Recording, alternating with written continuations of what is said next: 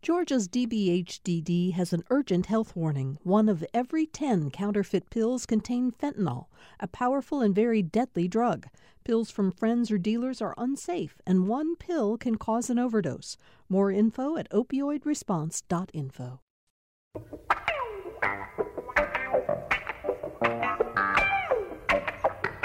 Thank you for being with us for another edition. Um, I'm Bill Nigut, and uh, we're very glad to uh, have you here as we get to almost the end of the eight week period before, uh, let me say, we're ending at the eighth week before the election. We're about to move into just seven weeks. Uh, before the November 3rd election. And I have to say, if you're getting tired of kind of the slashing, toxic attacks that are flying back and forth among candidates, in this cycle.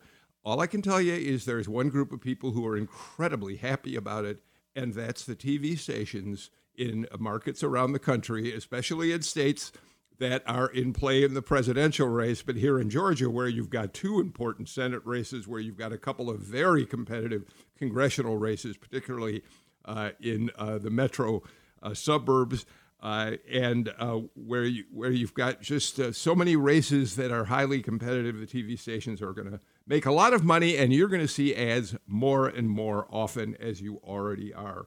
Uh, and so today, we're going to spend part of the show kind of looking at where the uh, big two U.S. Senate races stand in Georgia through the lens of the ads that the candidates themselves are running. And then, of course, a little later in the show, we're going to talk a bit about two blockbuster news stories that uh, we'll ask our panel about their impact, they think, maybe, on the presidential race here in Georgia. One, of course, uh, the reporting now about Bob Woodward's new book about Donald Trump, in which Trump acknowledges to Woodward that he knew the coronavirus was very serious, very scary early on, but felt that he didn't want to panic the American people and held back from telling them what was really going on. We'll talk about that. And then, of course, in a state like Georgia with a huge military presence, we'll talk about the possible impact that the Atlantic article, uh, which uh, quotes uh, Trump disparaging U.S. military personnel in ways that may have an impact on how people feel about him here in Georgia. So we'll do all that and more on the show today. And joining us for the conversation, my partner on Thursdays on the show, Kevin Riley, the editor of the Atlanta Journal Constitution. Kevin, glad to have you with us today. You know, it's really great to be here, Bill. And, uh, you know, if your introduction is any guide, it's great to get up this morning and watch TV with you since we're going to be talking about these TV ads so much. Uh, yeah, yeah, yeah. We will spend some time on that. Um, we're also joined today by Eric Tanenblatt. He is a longtime uh, Republican insider here in Georgia, but also on the national political scene. Eric uh, was uh, chief of staff uh, during the first term of Gunny, Go- Governor Sonny Perdue's tenure as governor of Georgia. He has worked with everybody from uh, Paul Coverdell here in the state, Mitt Romney, uh, George W. Bush, George H.W. Bush, Jeb Bush has always had a close relationship with them. And now, uh, Eric, you oversee the global government affairs uh, practice for Dentons, the world's largest law firm. Hi, Eric. Hi, glad glad to be here. And I, I, you made a comment about all the ads the next seven or eight weeks. I think these ads are going to go until yeah. January, given the Senate race. Yeah. Yeah, yeah, we're gonna. That's exactly right, and we'll talk about the fact that that Senate race number two is probably headed to a uh, runoff down the line. Um, Alan Abramowitz, Professor Abramowitz, joins us today, political science professor at uh, the at, at, Emory University. Um, Alan, uh, we've said on the show before that uh, you're one of those political scientists uh, who people who people look to for modeling of where we're headed in uh, the presidential race as it uh, draws nearer. We'll look forward to. You're still in the. You're not on top of that yet, are you? Or are you in the middle? Are you crunching numbers? Or do you wait for a while on that? I'm I'm always crunching numbers. Never stop crunching numbers. okay. All right. Um, what we also should say. Go ahead. Do you want to tell us when are we going to start seeing something from you on that? Oh, you've already. I've already put out some things, some some preliminary forecasts. But I was going to say about the political ads. I don't know which is more disturbing to watch, the political ads or the ads for that eye disease. They're they're. I, I just cringe. I just cringe when I see either one. You know, I mean, it's just horrifying. All right. Thank you, Ellen, for that uh, review of a, a medical commercial. Uh, we've got uh, Dr. Amy Steigerwalt with us again today. She, too, is a political science professor. She's at Georgia State University, and uh, we're always glad to have you here, uh, Amy. We should say that your expertise is on the federal courts, uh, but also you've made a real mark on, on, on writing about women in politics. You're, I think you would probably say, and you correct me if I'm wrong, that the book that you published a couple years back, Gendered Vulnerability How Women Work Harder to Stay in Office, probably was the book that has had the greatest impact as, as people looked at what your research showed. Is that fair? I would like to think so. Um, I think we were one of the first to really show that there were sort of gender differences in behavior that go past just looking at things like what types of bills are introduced. A lot of people sort of focus on the idea that, for example, women legislators are more likely to introduce bills dealing with things like childcare. Um, and we really wanted to look at it more broadly and found that uh, female legislators are much more likely to engage in activities that reflect their constituents' interests and sort of work for constituents than their male colleagues. And it's true across the board. Um, we are on some level we're really sort of uh, surprised by sort of how how much we saw that in, and where that hit. The other thing is I'll give a plug. This is the reason to watch mm-hmm. soccer is that you don't have to see all of the political ads because they don't stop for TV breaks and it's lovely. That's right. Um, let me, uh, uh, Kevin Riley. Before we talk about uh, politics today, one quick note: uh, the the state, the governor's office, and the Department of Public Health uh, both put out uh, news releases yesterday.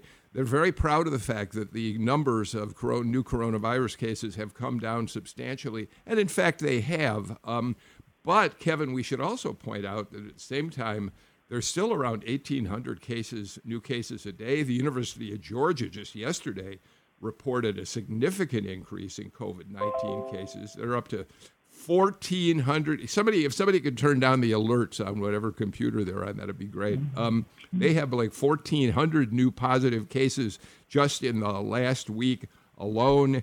And uh, we don't know how severe those cases are but uh, kevin the, the, point being that uh, we are far far from out of the woods on the coronavirus even though our numbers seem to be getting better right yeah, I think it's safe to say, Bill, the numbers are getting better, but they're not good.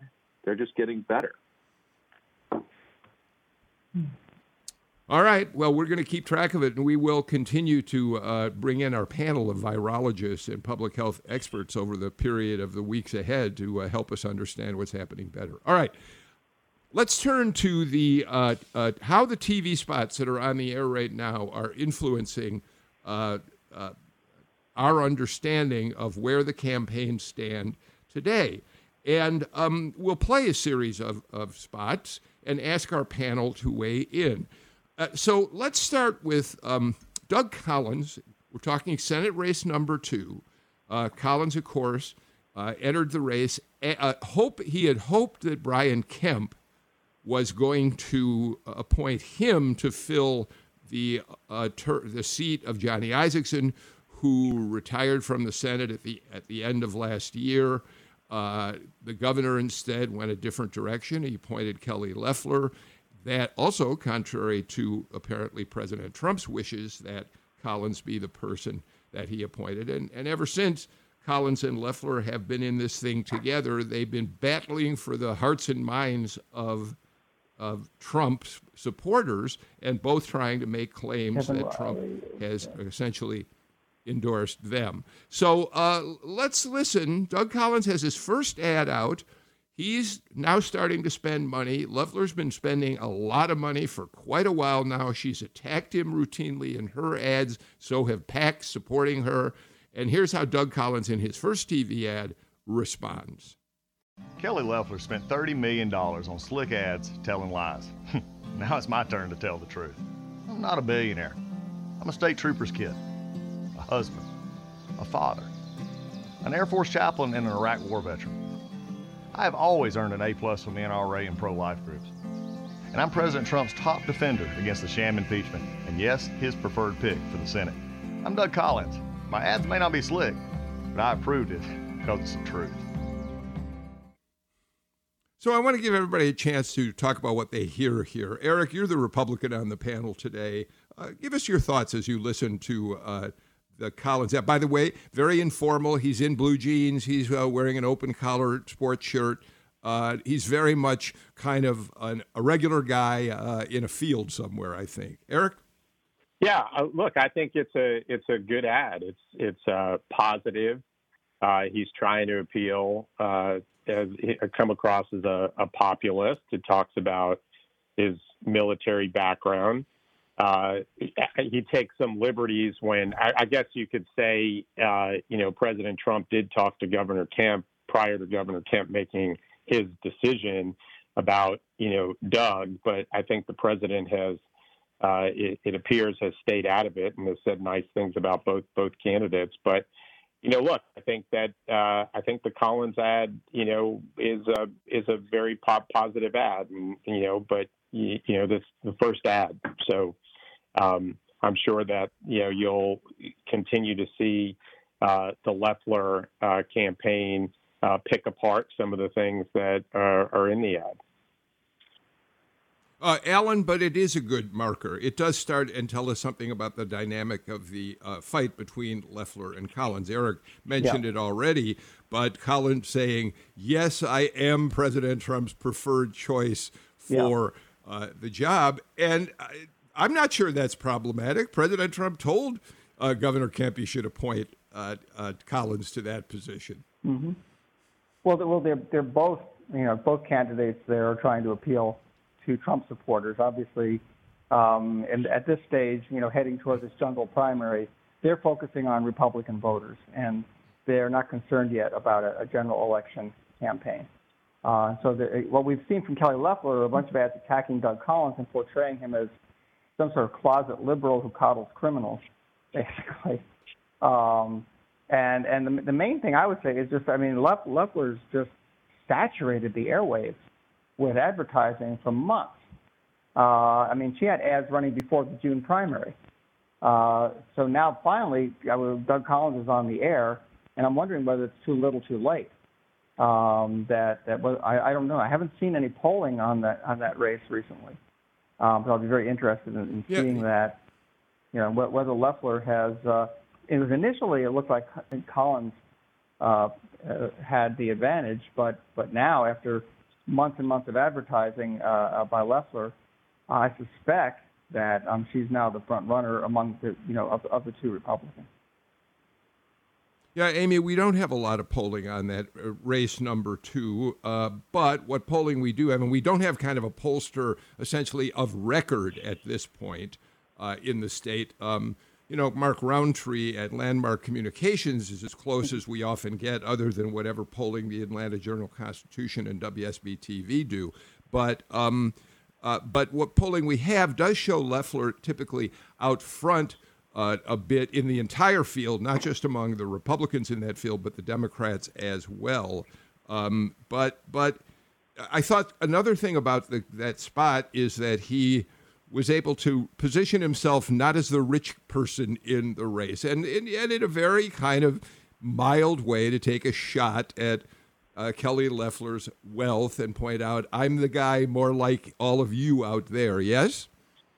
Um, I was struck by a number of things with the ad. Um, number one is there is a lot of sort of prior research that suggests that negative ads can backfire on candidates, right? Particularly if they're seen as only being negative and when countered with positive ads. So this was sort of a striking ad because in many ways it was it was wholly positive. It was kind of reminding people of Doug Collins' background, emphasizing a lot of things that um, might appeal uh, more broadly, not just to the base. So the fact that he served in the military, he was an army chaplain, um, not shying away from the fact that he has, uh, you know, this criminal defense background and that he sort of got into politics to, you know, work for people and not on another thing. And so, in that sense, I think it was sort of good. It was sort of down home and folksy in a way that he's really able to do.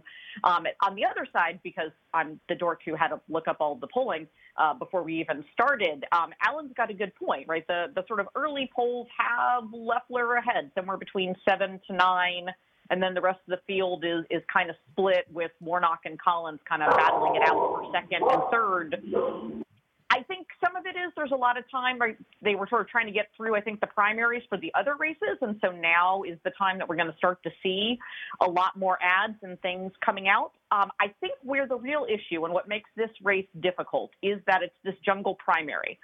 So Loeffler and Collins are battling it out, and Loeffler is much more explicitly doing this, sort of going after the base right? There, there's not kind of that broader appeal. Where I thought Collins' ad was interesting is that, yes, he emphasized sort of his ties to Trump, but he also pitched it as a broader appeal. It wasn't just to the base, it wasn't just to Republican voters. It was, here's why I'm a good choice for everyone. And so it's going to be interesting to see, I think, how that turns out as we go on. Wow. Yeah, I think it's also important to remember, uh, Bill, that that uh, you know, Collins is, especially if we're thinking about, you know, they're courting Trump supporters at this point, when you get right down to it, um, Collins is extremely well known. I mean, he was on television virtually every day for a month during the impeachment and its aftermath. So people know who he is, they know his name. And now I think he's trying to remind them or, or tell them other things about himself because he knows that Kelly Loeffler has been in a mad rush to introduce herself to the electorate.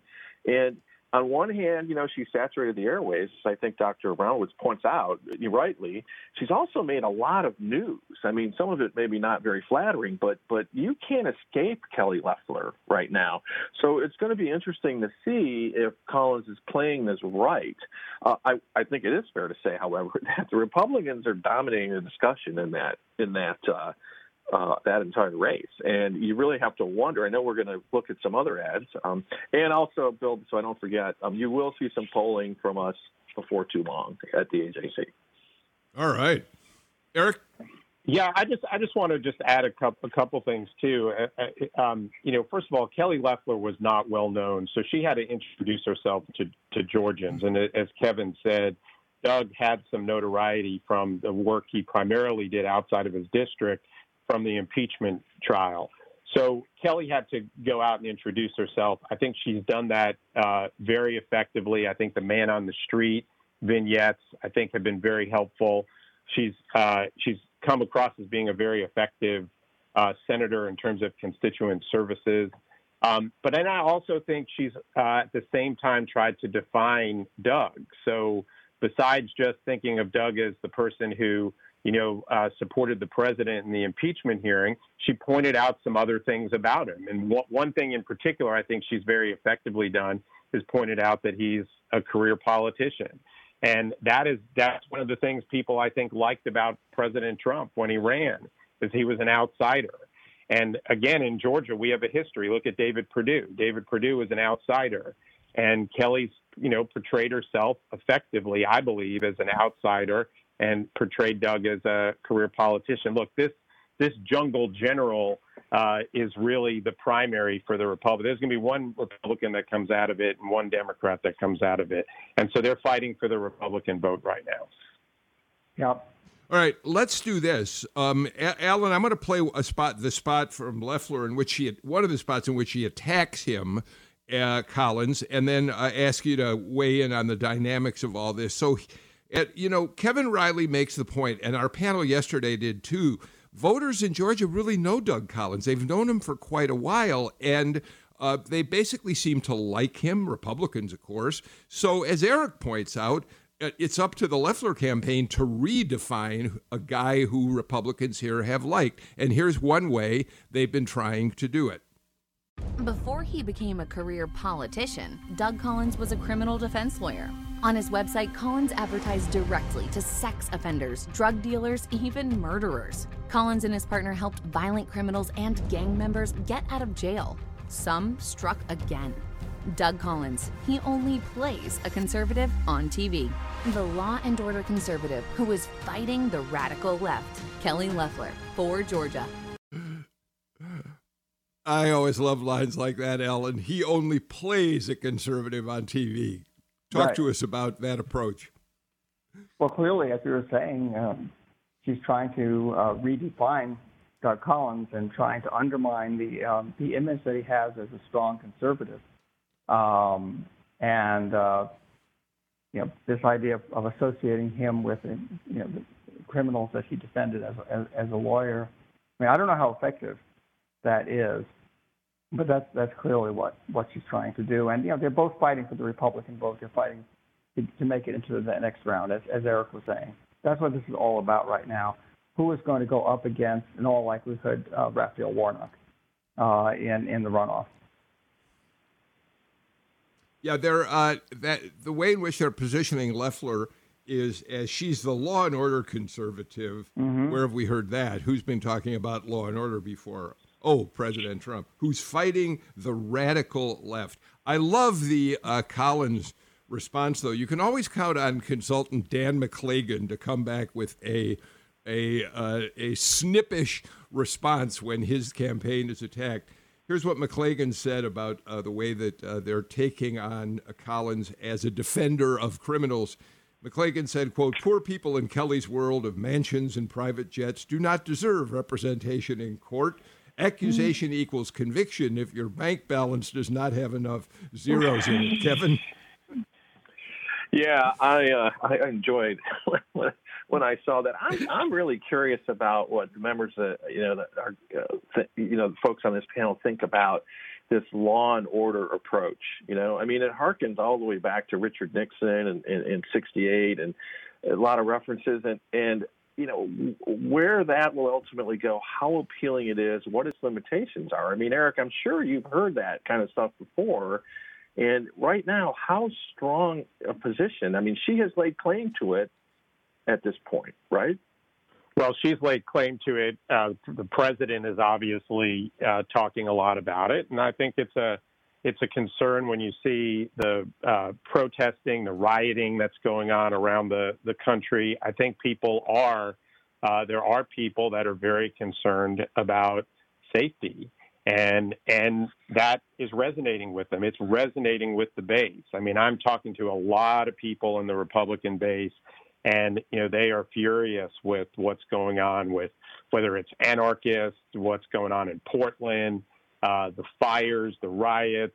I mean, there's even there's even issues in Atlanta that you know not to the extent of the riots that we've seen in Portland or you know Kenosha, but uh, you know the even the drag racing that's been going on. I mean, I, I'm talking to people that just think, what's going on? There's, you know, the police aren't doing anything, or the police can't get control of things. The city's not enforcing things. This is in the city of Atlanta. And so I do think with some people, law and order is resonating. Um, we acknowledge, however, Amy, that we're still talking about a small minority of people who are contributing to this picture of chaos in uh, cities around the country. Amy? Yes, I mean, I think it is notable that there have been widespread protests across the nation and actually in other countries as well, and a very few number of them uh, result in violence or even any kind of arrest or things like that. But I think the other side of it, which is interesting, is that if we sort of, as Kevin was mentioning, that sort of law and order accounting came up as a political tactic first in the 1972 election with Nixon. The big difference, though, which makes it a bit of a harder conversation right now, especially uh, coming from Trump, is that Nixon was not the incumbent, right? He was the challenger. He was the one who was going to come in and, sorry, in 68, and save us 68. from the um, sort of violence that was happening and fix it because those who were in office currently were not doing their job that's a harder argument to make as the incumbent, right? It's happening under you. So it's a bit more difficult to say that you're going to kind of come in and clean it up when it's happening currently. And so it's going to be interesting, I think, to see how that plays. I think the other issue is that there's been a lot of um, interesting sort of survey research coming out about the framing of law and order, which has a very um, which sort of harkens sort of law enforcement, militarization, sort of very sort of that, as opposed to public safety. And what is interesting is that public safety generally polls higher because it's about a broader sense of community safety and not necessarily that people want it to be that they see sort of cops everywhere or things like that. But what they want to know is like, I can go take my child to the playground and not have to worry about things. It's that sort of broader sense of safety and community and things like that. And that can be a, a tension too. Alan? Well, well, I think the, the play here is is to blame Demo- Democratic mayors and governors uh, for for the violence and unrest, Sure. even though so Trump's the president. And uh, from that standpoint, you might say, well, he's he's responsible for what's happening. But that the the message here is that it's the de- Democrats who are in charge of these cities and in many cases of these states. Now, so far, it doesn't really seem to be all that effective. Um, you know, I'm looking at the polling, and even in Wisconsin, where there have been has been considerable uh, unrest, uh, and there has been violence in, in addition to peaceful protests. Um, I haven't seen any evidence of any real shift so far in public opinion. And what the national polling tells us is that actually Biden is preferred on this issue. Uh, then when when voters are asked uh, which candidate do you think would do a better job of, of keeping people safe, uh, Biden comes out ahead uh, on that issue. Uh, and, and so what we're seeing here, I think, is an attempt to kind of shift the focus of the campaign away from the pandemic uh, and the nearly 200,000 people who've, who've died in that, which Trump doesn't want to scare people about, to crime uh, and disorder, which he does want to scare people about. Um, but so so far, I mean, I'm, it, you know, maybe maybe this will change, but but so far it doesn't doesn't seem to be having that much effect. I got to get to a break, but Kevin Riley, I think Alan Abramowitz just said something very important, and that seems to me in some ways to be successful. The president, in many ways, has turned the national conversation away from COVID 19 to some extent, and there's more focus on law and order. The Biden campaign nationally is re- trying to resist falling into that trap, but the reality is it's been fairly successful in stealing some of the energy away from people's concerns about how the president has handled uh, the pandemic. He seemed to be doing just fine with that until he talked about Woodward, Bill. Mm-hmm. Mm-hmm. Well, that's right. There's where we're going to see, and we'll talk about that in a little while. Let's do this. Let's get a break out of the way. I want to come back. There are Democrats, of course, running in that race number two, and we've also got David Perdue and Jon Ossoff, Senate candidates in race number one. We'll talk about that and more after these messages.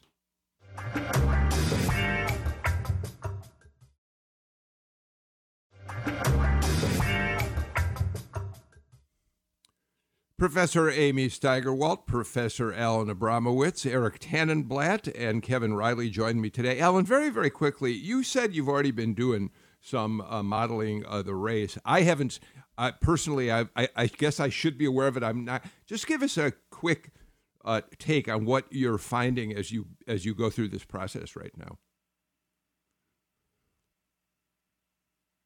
Alan, have we lost you? Oh, I'm sorry. I, my my audio went off for a minute. Could you could you Okay. I, yeah, what I mentioned, what I said was, yeah, at the beginning of the show, you said you've already been crunching Oh, yeah. data and you've already got some Right. results. Just give us a very quick, very quick look at what you what you're finding right now. So, uh, um, a lot of the components of the forecasting model that I use to really, you know, you know what key component is is the economy, and it's the change in, G- in GDP in the second quarter of the year, which typically is a pretty strong leading indicator of what's going to happen in the election.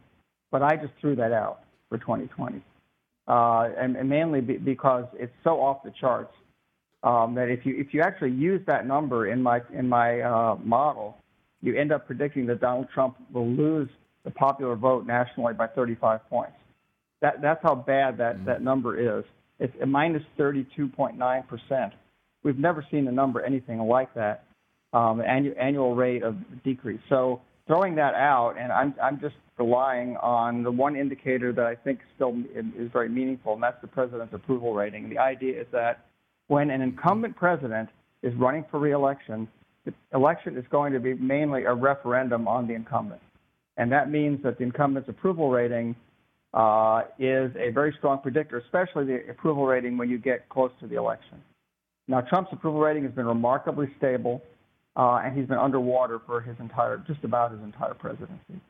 And right now, he's at about you know minus 10, minus 12, uh, uh, and, and that that that predicts a pretty decisive loss in the presidential election, with some uncertainty given the fact that we're still a couple of months away from the election. So um, my my model predicted that he would lose the electoral vote 319 to 219. Um, if he's still at about the same point in October and late October, he would lose by even more. Um, but because there's still time remaining for him to turn things around, uh, you know, then uh, the, it doesn't look quite as dire as, as it would if we were much closer to the election. I, I, thank you. That's really fascinating, and I appreciate your uh, telling us that. We're going to talk about uh, President Trump and the presidential race in a couple minutes. I will say, uh, Alan, your numbers on the Electoral College uh, pretty much mirror what uh, NBC just uh, put out mm-hmm. in, in, the last 24 hours. They see the race as being the Electoral College gap being about the same, but everybody understands this is fluid, so we're yeah. not making any and, real and, predictions you know, it, uh, it, right it, now. Hinges, it hinges on it hinges on about eight swing states, right?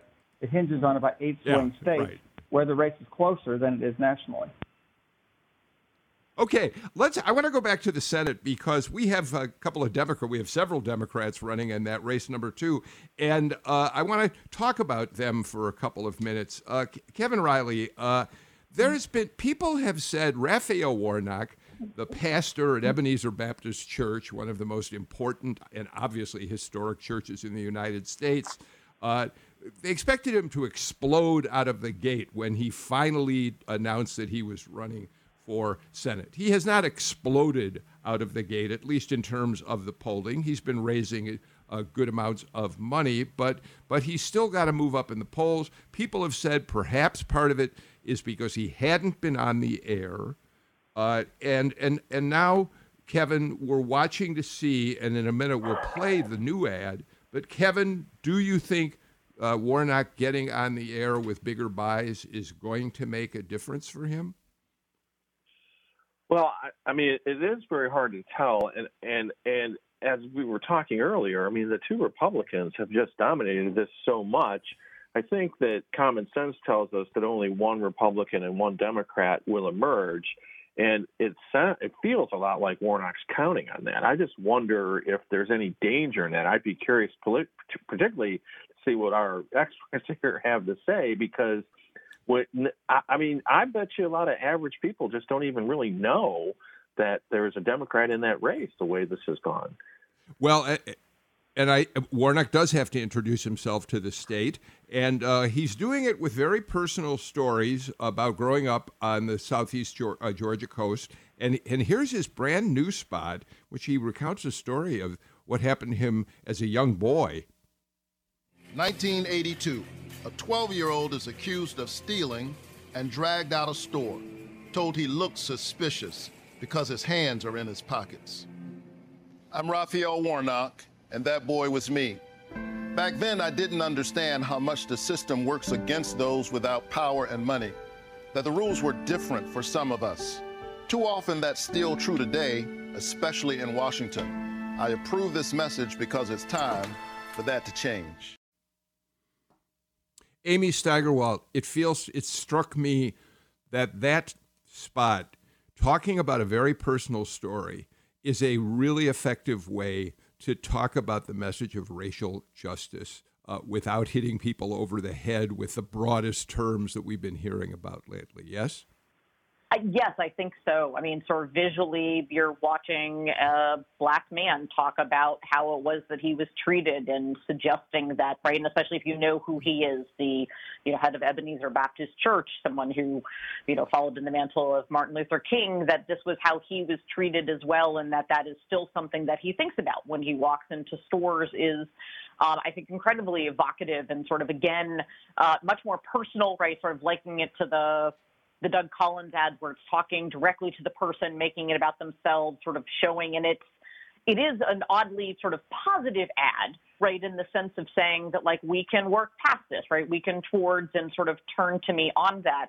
Um, I think, though, the issue, which we're sort of talking about, is many people, I have a feeling, don't know who Raphael Warnock is, right? He's very well known in metro Atlanta, right? And he's particularly really well known uh, in sort of the black community, perhaps the progressive white community, but outside of those areas, he's not necessarily well known. And I think that's a lot of what we're seeing in the polling is that he doesn't have sort of that natural name recognition. And so he needs to get more ads that are out there because he needs incredibly high turnout. The issue is, is that it's possible for Collins and Loeffler to be the runoff, right? There doesn't have to be a Democrat in the runoff.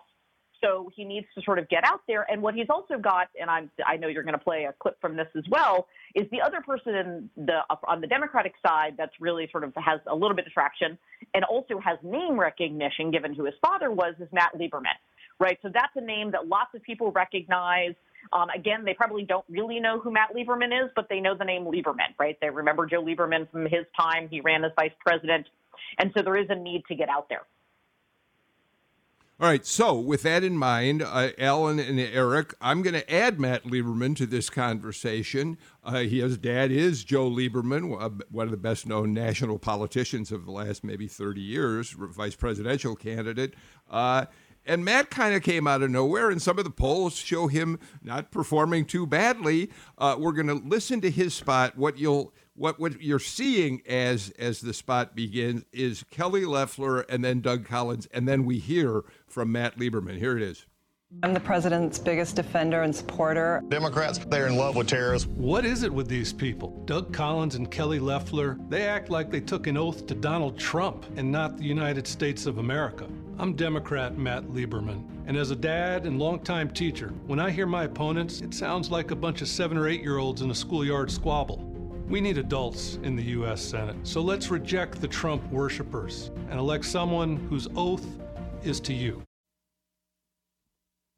All right, uh, Alan Abramowitz, there you have it. It looks like, I mean, we do think Warnock and Lieberman may be the two. You've got uh, Ed Tarver in there as well, but what do you make? You listen to these two ads, and what do you think about each of these candidates and how they're approaching the uh, race? That was an online ad, right? Yeah. Oh, I'm Okay, sorry. so- yes, that's a digital ad. That's, Thank you. That's what. Thank that's you. all you need to know. Uh, Matt Lieberman has no money for advertising on television. Uh, Raphael Warnock is the only Democrat in the race who actually has enough money to advertise on television. And over the next few weeks, you're going to be seeing a lot of ads for Raphael Warnock.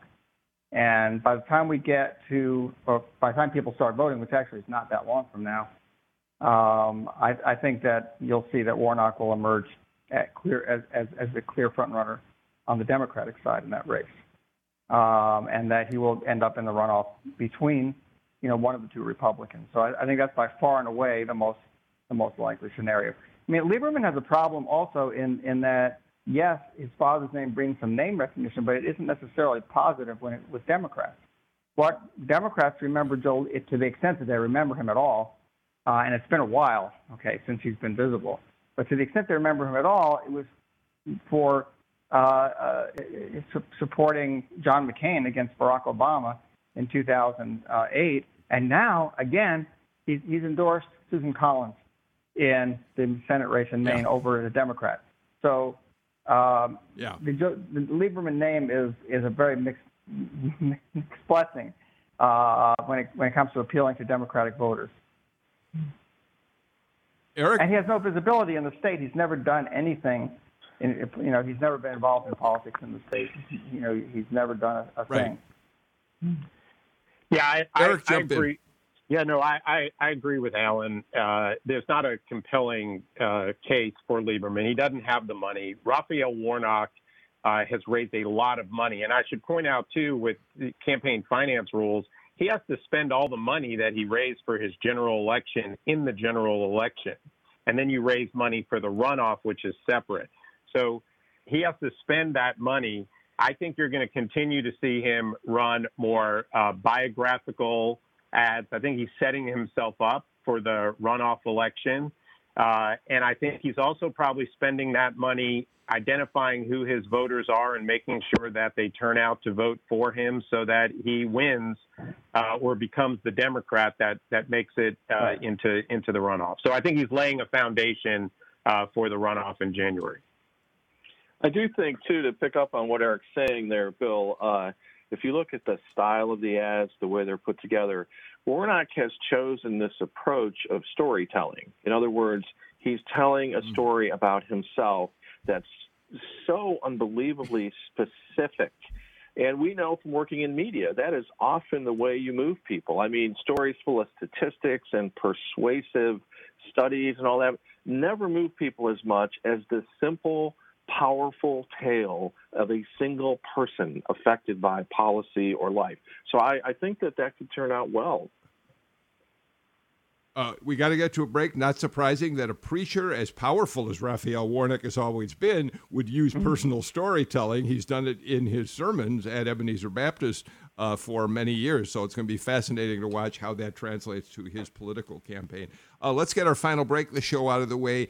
When we come back, I, I want to talk about David Perdue, but I want to put him in the context of the president and the issues that suddenly have popped up that President Trump's going to have to deal with in the weeks ahead as the election approaches. Uh, you're listening to Political Rewind.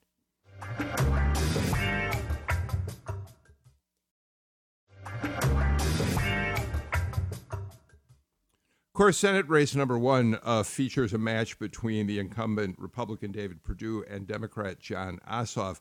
Uh, I, am not going to talk about the dynamics of their specific campaign, be, but I do want to play the David Perdue spot uh, because I, what's interesting about it, as you listen, listen to what it doesn't say. Here is the latest Perdue spot. When I got to the Senate, I was outraged at how our military was being disrespected. It was way past time to do something. We stood up and achieved the largest pay increase for our women and men in uniform in a decade. We both served overseas, and we have kids. Trust me, military families needed that raise. David Perdue is truly making a difference. So, Amy Steigerwalt, I assume that that spot was produced before the Atlantic magazine revelations about the disrespectful ways in which President Trump allegedly has talked about military personnel. Uh, but it's interesting uh, the timing of putting it on the air is particularly interesting. Uh, he says he was outraged by the way the people were disrespected in the military. He, he, but there's no effort to defend the president. Again, the spot, the spot was probably be produced before the revelations. But it is interesting the timing of this coming out, Amy. Um, it is interesting, and I think you know, I mean, what the ad doesn't obviously mention is Trump, and it it is a difficult thing for David Perdue right now, right? He is running a statewide race, which means that the down ballot effects from the presidential race affect him uh, much more so than some of the other races that are happening that have uh, sort of smaller districts. And one of the big issues that comes in here is that, as um, Alan of mentioned earlier, is that President Trump's approval ratings are not great. Um, they're remarkably stable in the like low 40s. Um, sort of almost nothing seems to make them move sort of up or down. And that's a real risk for all of the senators actually in the nation that are running for reelection. And we're seeing sort of, again, multiple sort of stories coming out. Uh, McConnell's uh, PAC, leadership PAC really talking about the types of votes that they're trying to take to help those senators who are facing reelection, but also ways that they're able to perhaps um, not tie themselves as closely to the president in case that that could be harmful for them down ballot. In fact, we're possibly going to see, and I know um, places like Crystal Ball have mentioned this, the idea of emphasizing ticket splitting where you vote for one party up at the top. So, for example, if you're not so sure that you want to support Trump, you vote for Biden, but then you vote for a member of the opposite party, such as Perdue, Loeffler, Collins in the Senate races, to provide that check, right, on those sort of possible uh, partisan impulses as a way. And so I think that we're going to start to see a lot of the Senate candidates, particularly the Republican Senate candidates, having to really sort of tread that path. Yeah, Bill, uh, I, I, just want to uh, uh, you know, add, I think Amy's absolutely right. I mean, one of the challenge for Senate races in a presidential year is that these are national elections and you have to separate yourself. Look, David Perdue uh, has a good feel for Georgia. Georgia is a strong military state. We've got a strong, and that ad, uh, my guess was done a while ago before you know this Atlantic magazine article, and I think it just shows you uh, David's appreciation for uh, the military, and that's why he cut that ad. So I think you know you're going to see David, you know, talk about things that David has done for Georgia. He's been a very responsive senator for Georgia, and I think that's what you're going to see over the course of the next month. It's going to be very different. I think I would expect the Perdue ads to be very different than the Loeffler Collins ads because they are, as we talked earlier, I mean, they're really running a primary within a general where David is running a general election and needs to have broad appeal. And I think, you know, one of the benefits David, I think, has is he's been in the Senate for six years. He's done a very good job, and he's appealed to people beyond just the base of the Republican Party because he's delivered for Georgians, Democrats, Independents, and Republicans. Yeah, Ellen? Yeah, I think that it's very interesting to compare the uh, the, the Perdue ads with, with, with the Loeffler ads. Uh, they're they're very very different.